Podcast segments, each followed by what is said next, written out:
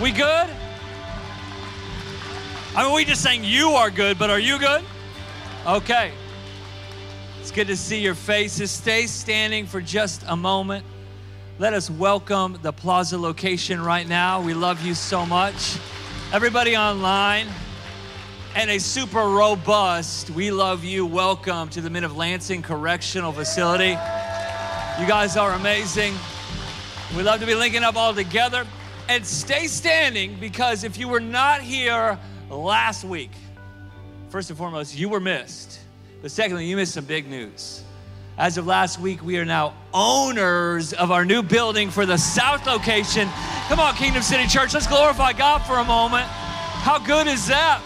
What an amazing future in front of us. We believe the kingdom of God demands us to occupy more space, so we're creating more places and opportunities for people to know Jesus.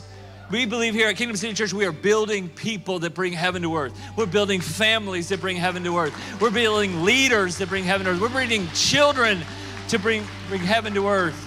And when it feels like all hell is breaking out in our world, how many know we keep reaching people, we keep building people, because heaven's help is on its way. Amen? So thank you so much for the prayer, for the support, for all of us, the patience it took. But we now own that space. That's step one. Step one is a significant one, it deserves a celebration.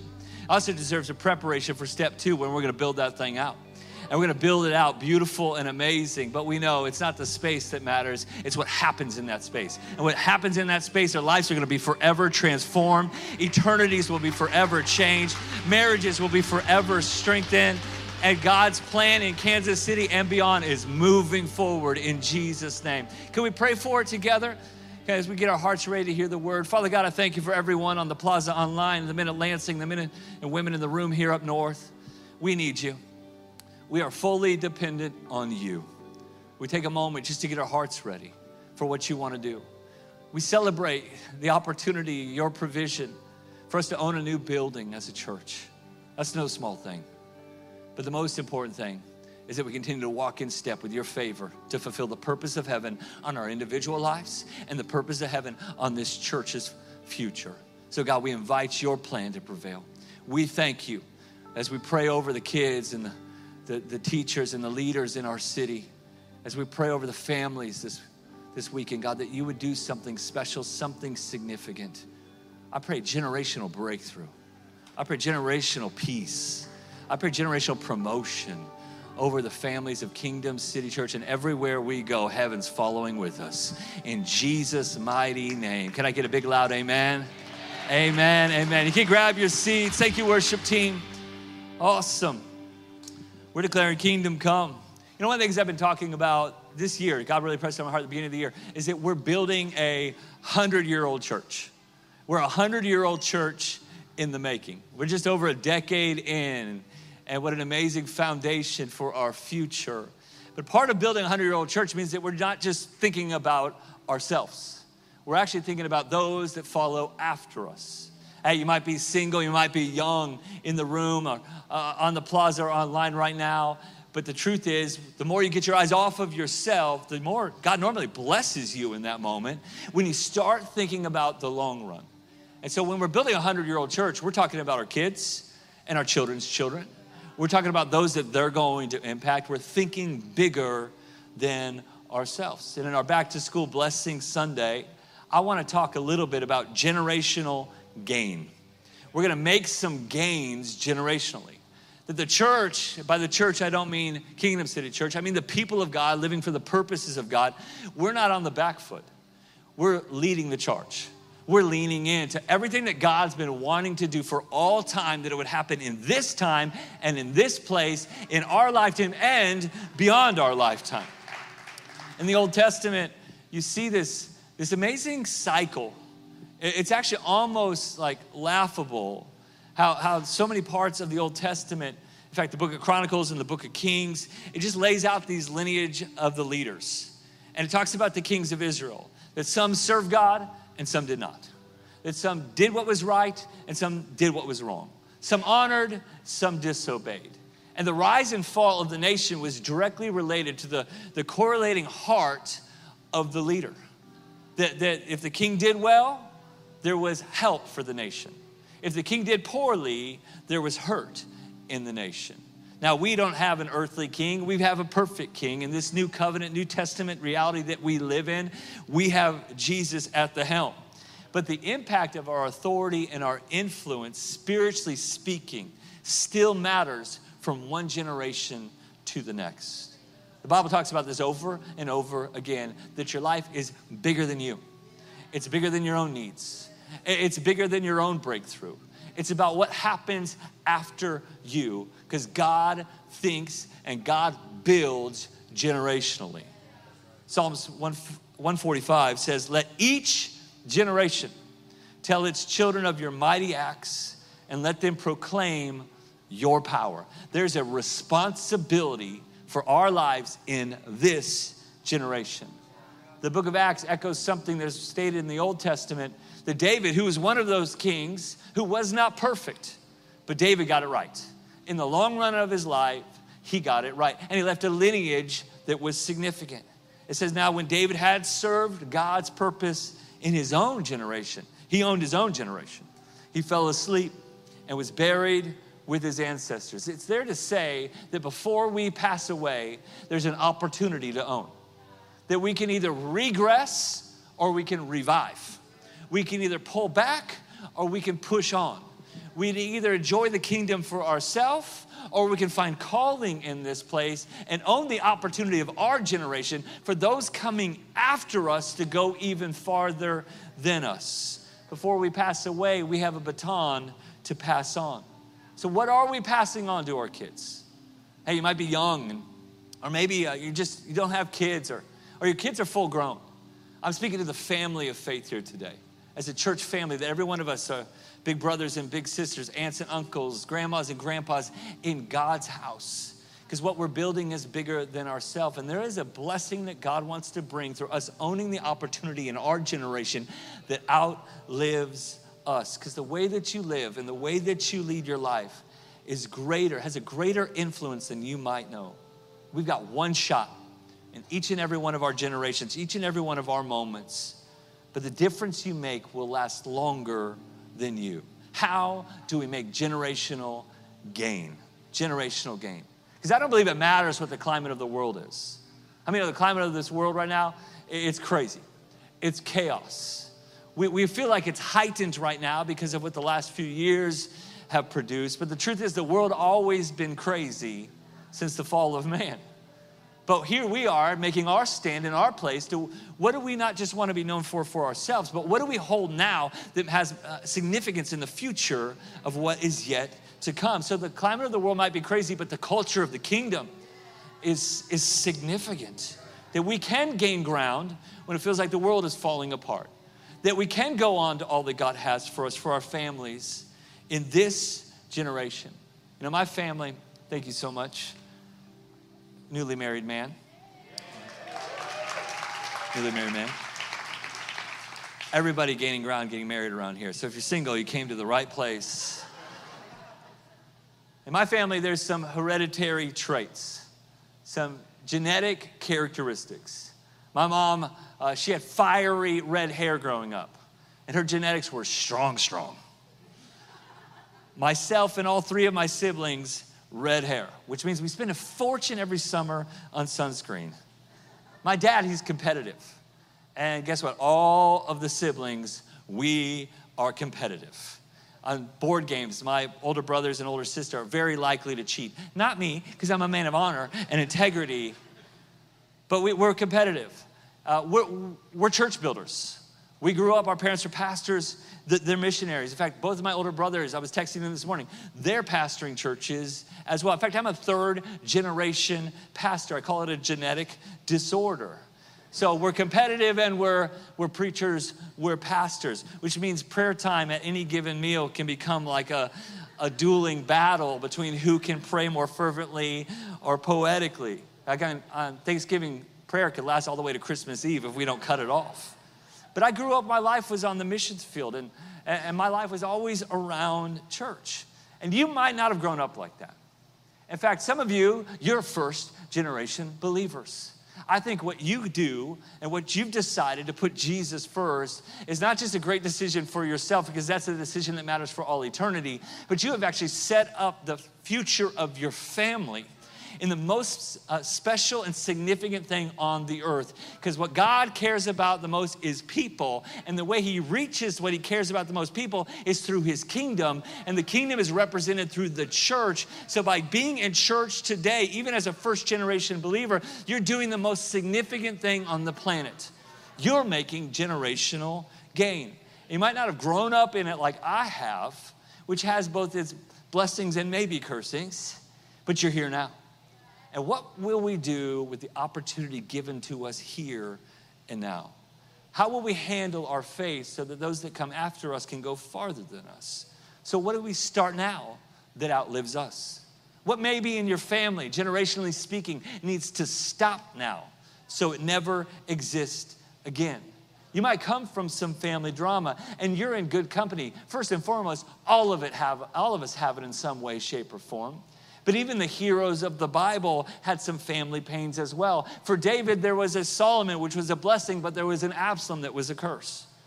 The enemy would love to bring division in the unity of our family to try to stop the generational gain. But we at Kingdom City believe what we're a part of, the part we, eh, what we're a part of is bigger than the part we play that our calling and destiny is so special and significant, but it's actually about the steps that we take so that others can go farther in the future God's designed for them. Because I mean, just parenting, parenting is hard.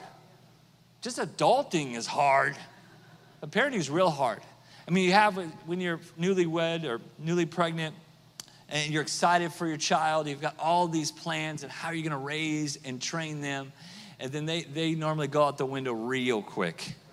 Maybe you could be idealistic in child number one, but child number two, it changes real quick. You know, there's people that say, I'm never gonna allow my kids to watch TV and have screen time.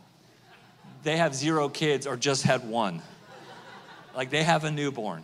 Because I'm telling you, when that baby is crying and that other kid is not potty trained, like life comes at you real quick. You will bring in the recruits of Peppa Pig and the Paw Patrol.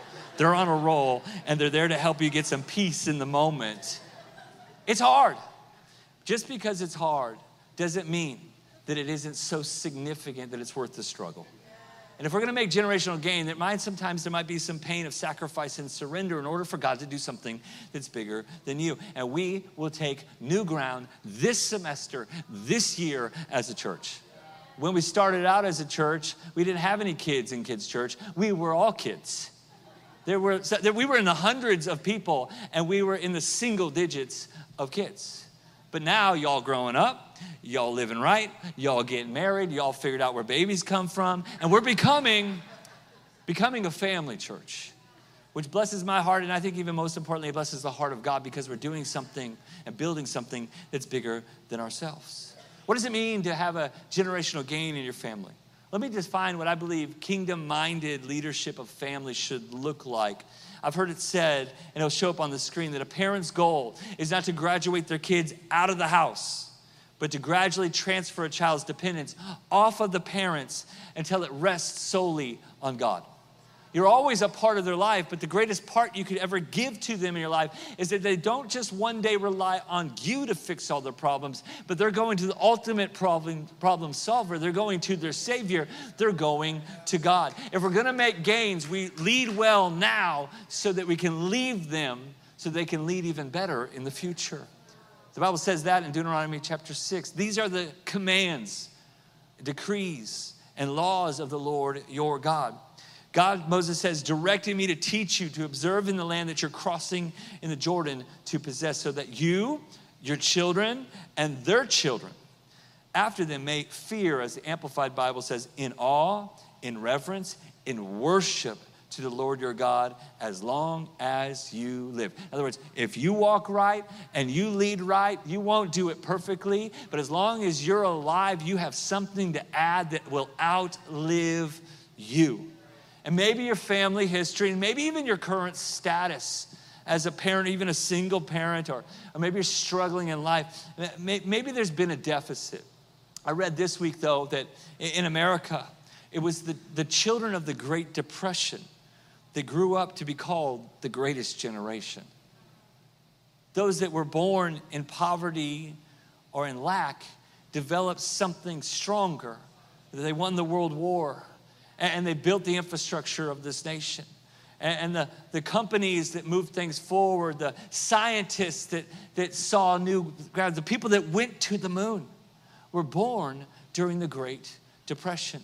So you can look around all the great like toxicity and, and trials and struggles in our current world and even in our nation and they're worth addressing and praying for and participating and mending and healing but just know that our kids they might be growing up in a chaotic world but it's when they learn to turn to christ they develop a character that those that come out of something great that could seem depressing can actually become the greatest generation and that's what we're believing and declaring over our kids that they are actually growing up not in a crazy world, but in a called world. In a world where they find the voice of heaven for themselves and they forge a future in God's kingdom that is so significant. Let me give you two ways to achieve generational gain in your life. These are things I believe, just like Moses said, these are decrees and commandments. These are things I think you have to do if you want to take new ground. And the first one, it seems like a no brainer, but I, I, the wording of it is very specific to every individual. You have to grow your own love for God. I'll say it this way do not settle for yesterday's surrender. Because some of you have been following Jesus or come from a family with a heritage of faith that you should thank God for but you've kind of mailed it in when it comes to giving everything that you got to God because you've been following Him a long time. And yes, the surrender of yesterday is significant for where you're at today, but we can still grow. How many know God is a God of faith to faith? He's a God of glory to glory, He's a God of strength to strength. And if you haven't been, right now, if you've ever been more passionate about Jesus than you are right now, that's got to change. We can grow still in our faith. In Deuteronomy, back to Deuteronomy, says, Hear, O Israel, the Lord your God, the Lord is one.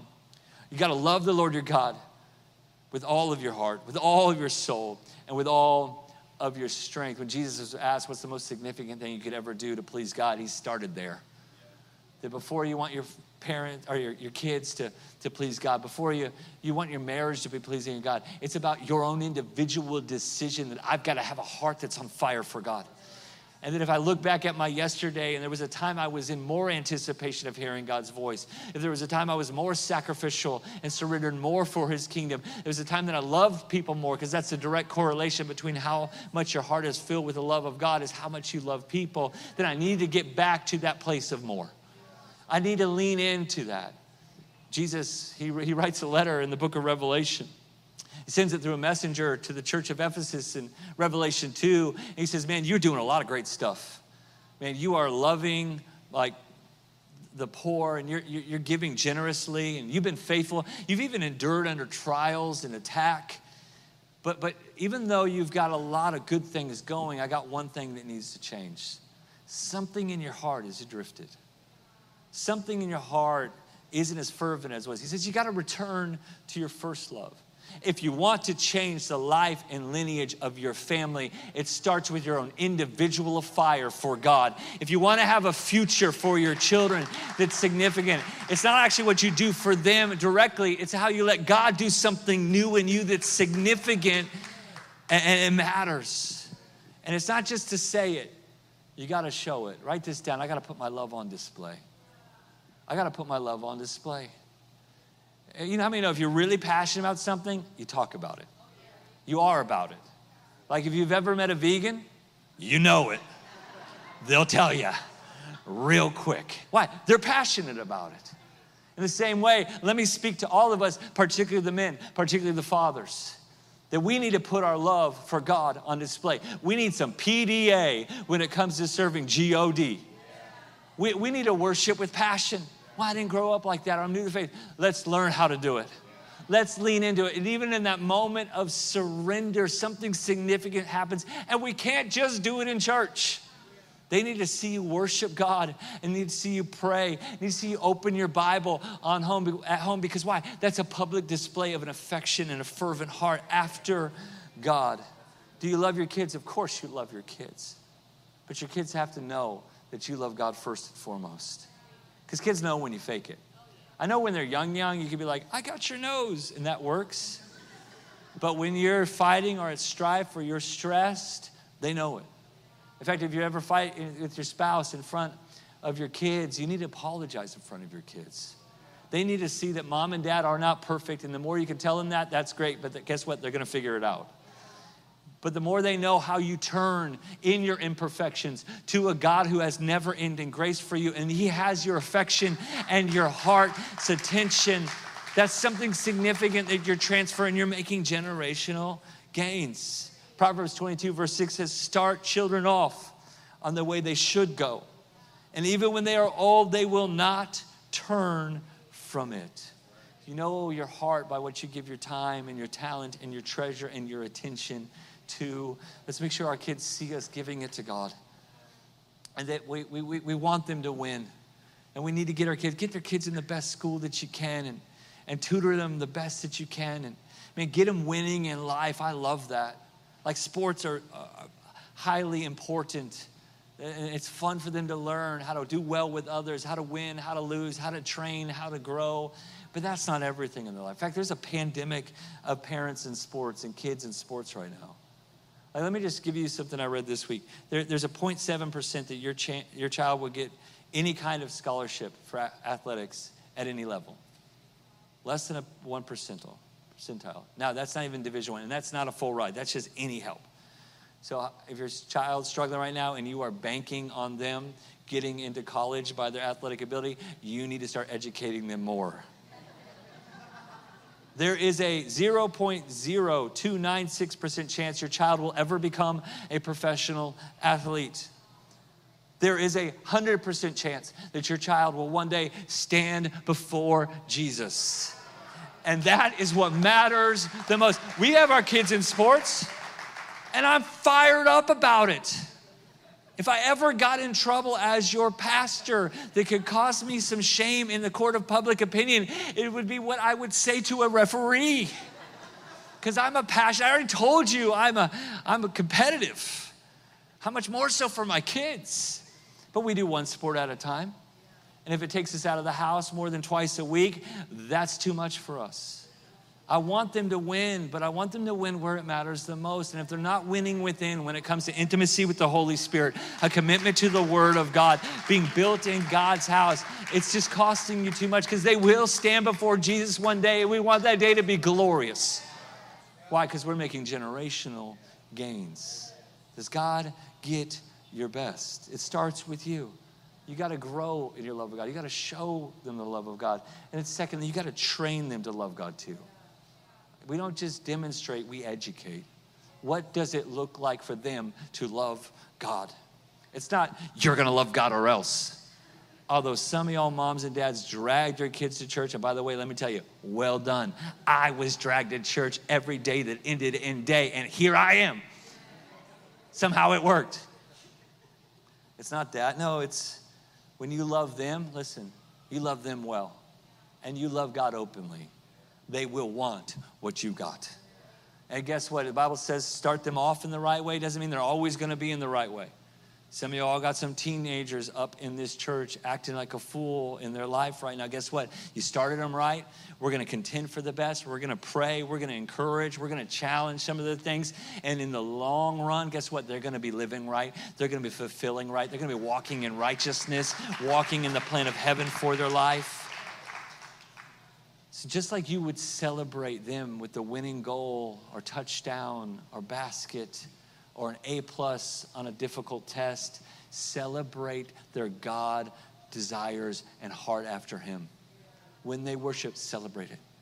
When they know of a scripture, celebrate it. Why? Because what gets celebrated gets duplicated. And they are looking, whether they were wired on the inside, to desire your approval. And when you approve the most of their growth and character, how they relate to others, and their godly character when they do the right thing, even when it's difficult. When you celebrate that, it will get duplicated in their life. Some of you haven't done a great job at that. And your kids may be a little bit older. Guess what? Sit them down and apologize. Say, Dad or Mom didn't do the best job in getting you in church or, or, or teaching you the ways of God. Guess what? I want to start now. I'm so proud of who you are, but I do think there's a, there's a path forward where you need more of God. Sometimes when we feel like we're behind, we want to give up. I'm telling you, we got the God of all grace to help you make up the difference for every mistake or missed opportunity of yesterday. God has a fresh new opportunity that starts right now. Back to Deuteronomy says, These commandments that I give you today are to be upon your hearts. It's got to be in your own heart first. Then we impress them on your children. We teach them. We talk about them when you sit at home and when you walk along the road, when you lie down and when you get up. We tie them as symbols on your hands and bind them on your foreheads. We even write them on the door frames of your house and of your gates. In fact, Jewish families to this day, they have a mezuzah. You might have seen it. It's a little scroll that's nailed into the doorway of their home.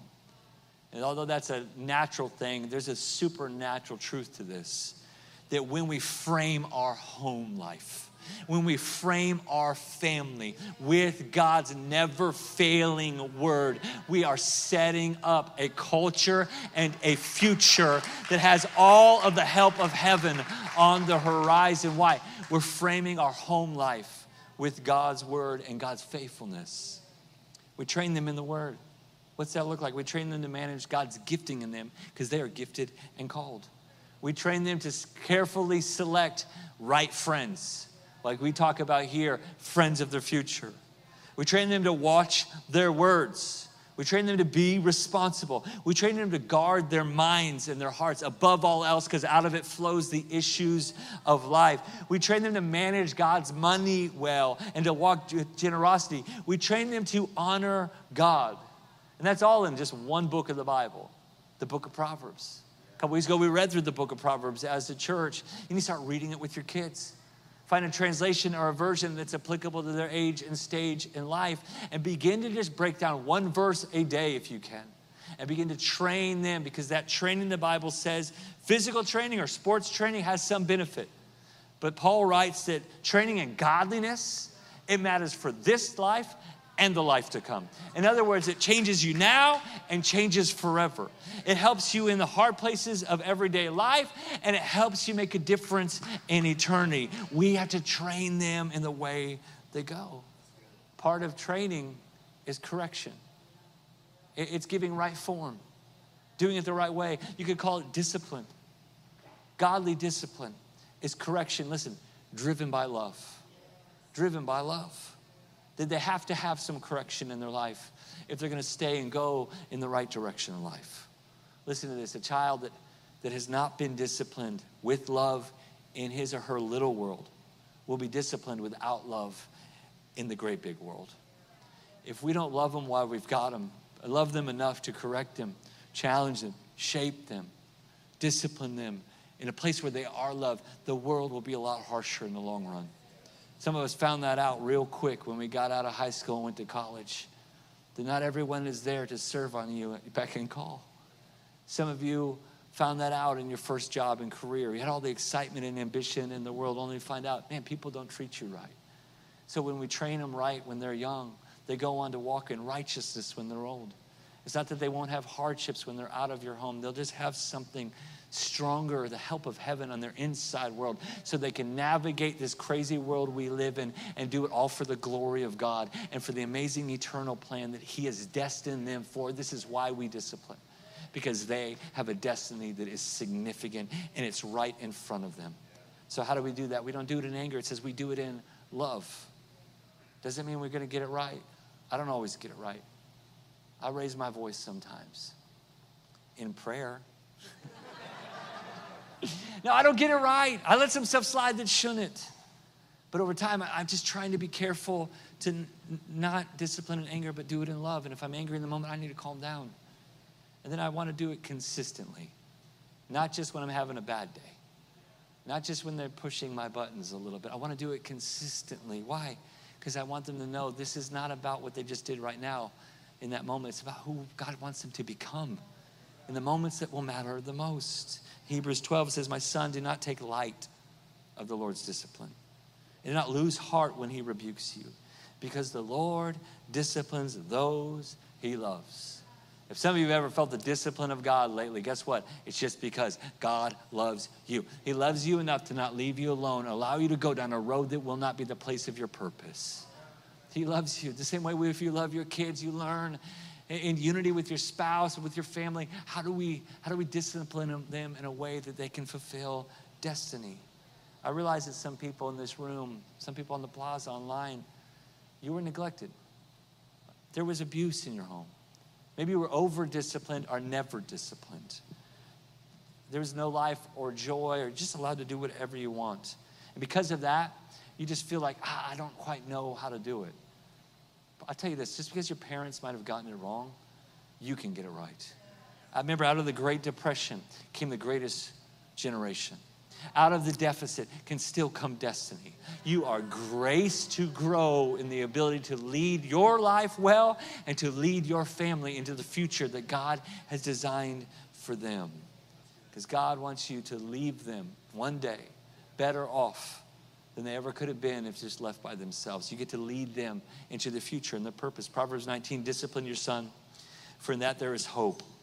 Do not be a willing party to his, to his death, it says. In other words, correction isn't something you do to your child, it's something you do for their child. Something that might need to die now, like rebellion. That might need to die now. Why? So they can thrive tomorrow well, some of the, the decisions they make, they need to be corrected now. Why? So they can be encouraged in the right things tomorrow. And some of us as parents, we've, we've missed it. Your kids have seen you mess up. Maybe your kids are even out of the house. Maybe they're not living right or following God.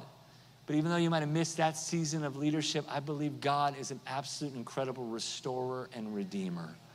That we can get it right where it matters the most in the long haul couple things we're going to do. We're going to commit to pray. If you're not praying over your kids, where they can hear you pray over them, you are missing a beautiful opportunity to show them that you know where your source and your strength comes from. In Colossians 1, a spiritual father, Paul says, I'm praying and I'm not stopped praying for you, his church, his spiritual kids. I pray for you and I ask God to fill you. Not that you just get every answer from me, your apostle, but you'd get every answer you need from God, your Father. And we pray this in order that you may live a life worthy of the Lord has called you to, and that you may please Him in every way. I pray consistently over our kids. They have the right friends and they make right decisions. That even the Holy Spirit would correct them when I'm not around. Maybe you have kids that are far from God. We're going to pray, pray, that they would awaken to righteousness and turn to God, that the goodness of God would draw them to repentance. And don't just pray once. Second thing, you got to commit to the process. It's about doing it every day. It's about staying faithful to them every single day. It's about leaning in, doing your best every single day. The Bible says you'll get that harvest, you'll get that breakthrough, you'll get their hearts back, you'll get them in right alignment if you do not grow weary and give up. It says you will get weary in doing it, just don't give up.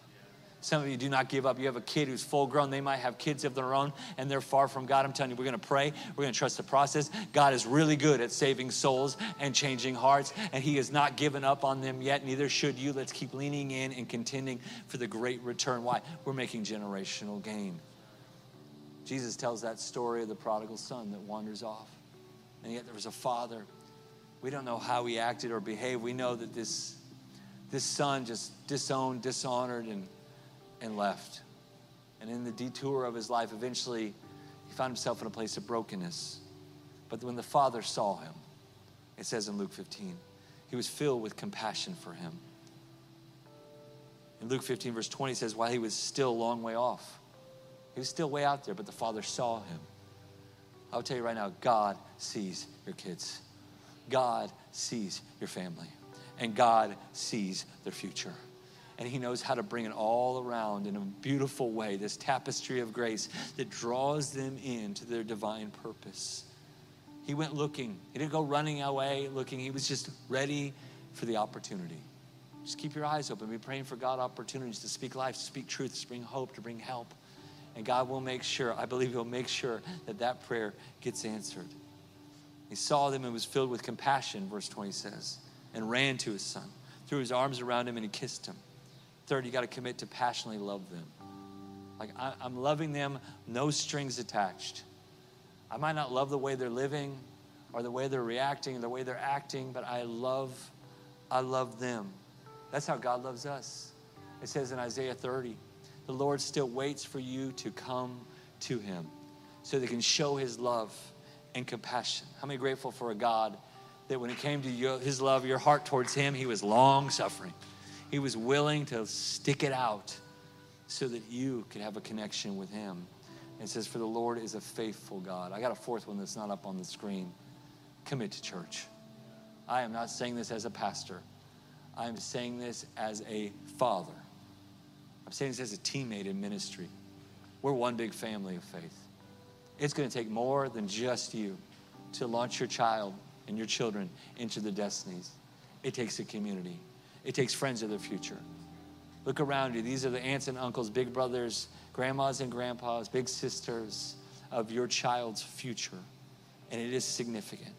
Commit to the church, plant your family in the faith, and you will make gains together. If you haven't gone through next steps, go. It's, it's, it is about church, but it's just a challenge for you to experience destiny for yourself and for others. This hundred year old church is not going to be built by me. It's by the grace of God and all of us together in community. Groups will launch soon. Youth group kicks back up in a couple weeks. More outreach than we ever had on college campuses is coming. We're making a go. We're making uh, uh, raising up new leaders and hires for Kids Church. We're going all in on generations. We're going to get younger than young. We started this church, a bunch of 19, 21 year olds. We're going for nine year olds, 12 year olds. We're going younger because we're thinking longer. And if you're if you're not connected, if you're not planted, you're missing the flourishing that God has for your family. Jesus was once once he said, Hey, if you want to know who my real family is, it's these people that are doing the will of God. This is my brothers, this is my sisters, this is my, this is my mother, he says. It's in, it's in Matthew 12. It doesn't mean your own family, your genetic family, you kick them out. Not at all. It's just you're making a point that those that do the will of God are those that you want around. And we all have flaws and we all have imperfections. That's why we all need grace. But we're growing in this thing called community, real Jesus centered gospel community, and we're doing it together to make gains that are bigger than us. Why? As a church, we're taking new ground. 90 years from now? What if some of the fruit of your faith is still, is still flourishing in this city? What if what we planted? I mean, I think about right now, we're in the north. We have the House of Hope. That was planted by the plaza. What does God want to plant south? What does He want to do next? Well, we do it one step at a time, all by the leadership of the Holy Spirit. But what we're doing now is bigger than us. I saw already today the very first family to ever come to our church. They're at the 9 a.m. plaza. Very first family. I think about they went first. And now, look at all the families we have. Think about 20, 30 years from now as you raise your kids up. I don't know about you, but when I see like a, a bride walk down the aisle, I do a lot of weddings. And uh, I just think about one day that's going to be my daughter. I'm already a hot mess just thinking about it. Um, but I think about like, where do I want her to be then? What kind of woman do I want her to be? When my son takes his bride's hand, when he goes for his first job, what kind of man do I want him to be? I want him to be a man after God's own heart. And we together as fathers and mothers and leaders in this church and influencers in this church, if we can make some generational gains, the things that God will do in the long run of this church will absolutely blow your mind. I believe and declare, in fact, over all of our services today at both locations, the kids leaders are praying for every single kid personally. And they're speaking words of affirmation, I think even prophetic words into their life about the future, not just this semester, but for the long run and the next season and the next season that God has for their life. We are leaning in and leveraging our life now for something in our lineage that will outlive us. On the plaza up north, can you guys stand to your feet? I want to pray. I want to pray over the parents. Pray over the teachers, pray over the educators. Let's pray. Father God, I thank you for every heart, every life, for every family, every father, every mother, every educator, every leader in our city. I thank you that we all would live right now so that we leave a legacy that's bigger than us. I pray blessing and favor over every family, over every child in the mighty name of Jesus. Let this year in Kansas City schools, on both sides of the state line, in our private schools, in our charter schools, in our university, let it be filled with your grace. Holy Spirit, show up on every campus. Do what you've always wanted to do. Lord, help us as a church be, bring the change in our own life so that we would change to those coming after us. In Jesus' mighty name. Amen.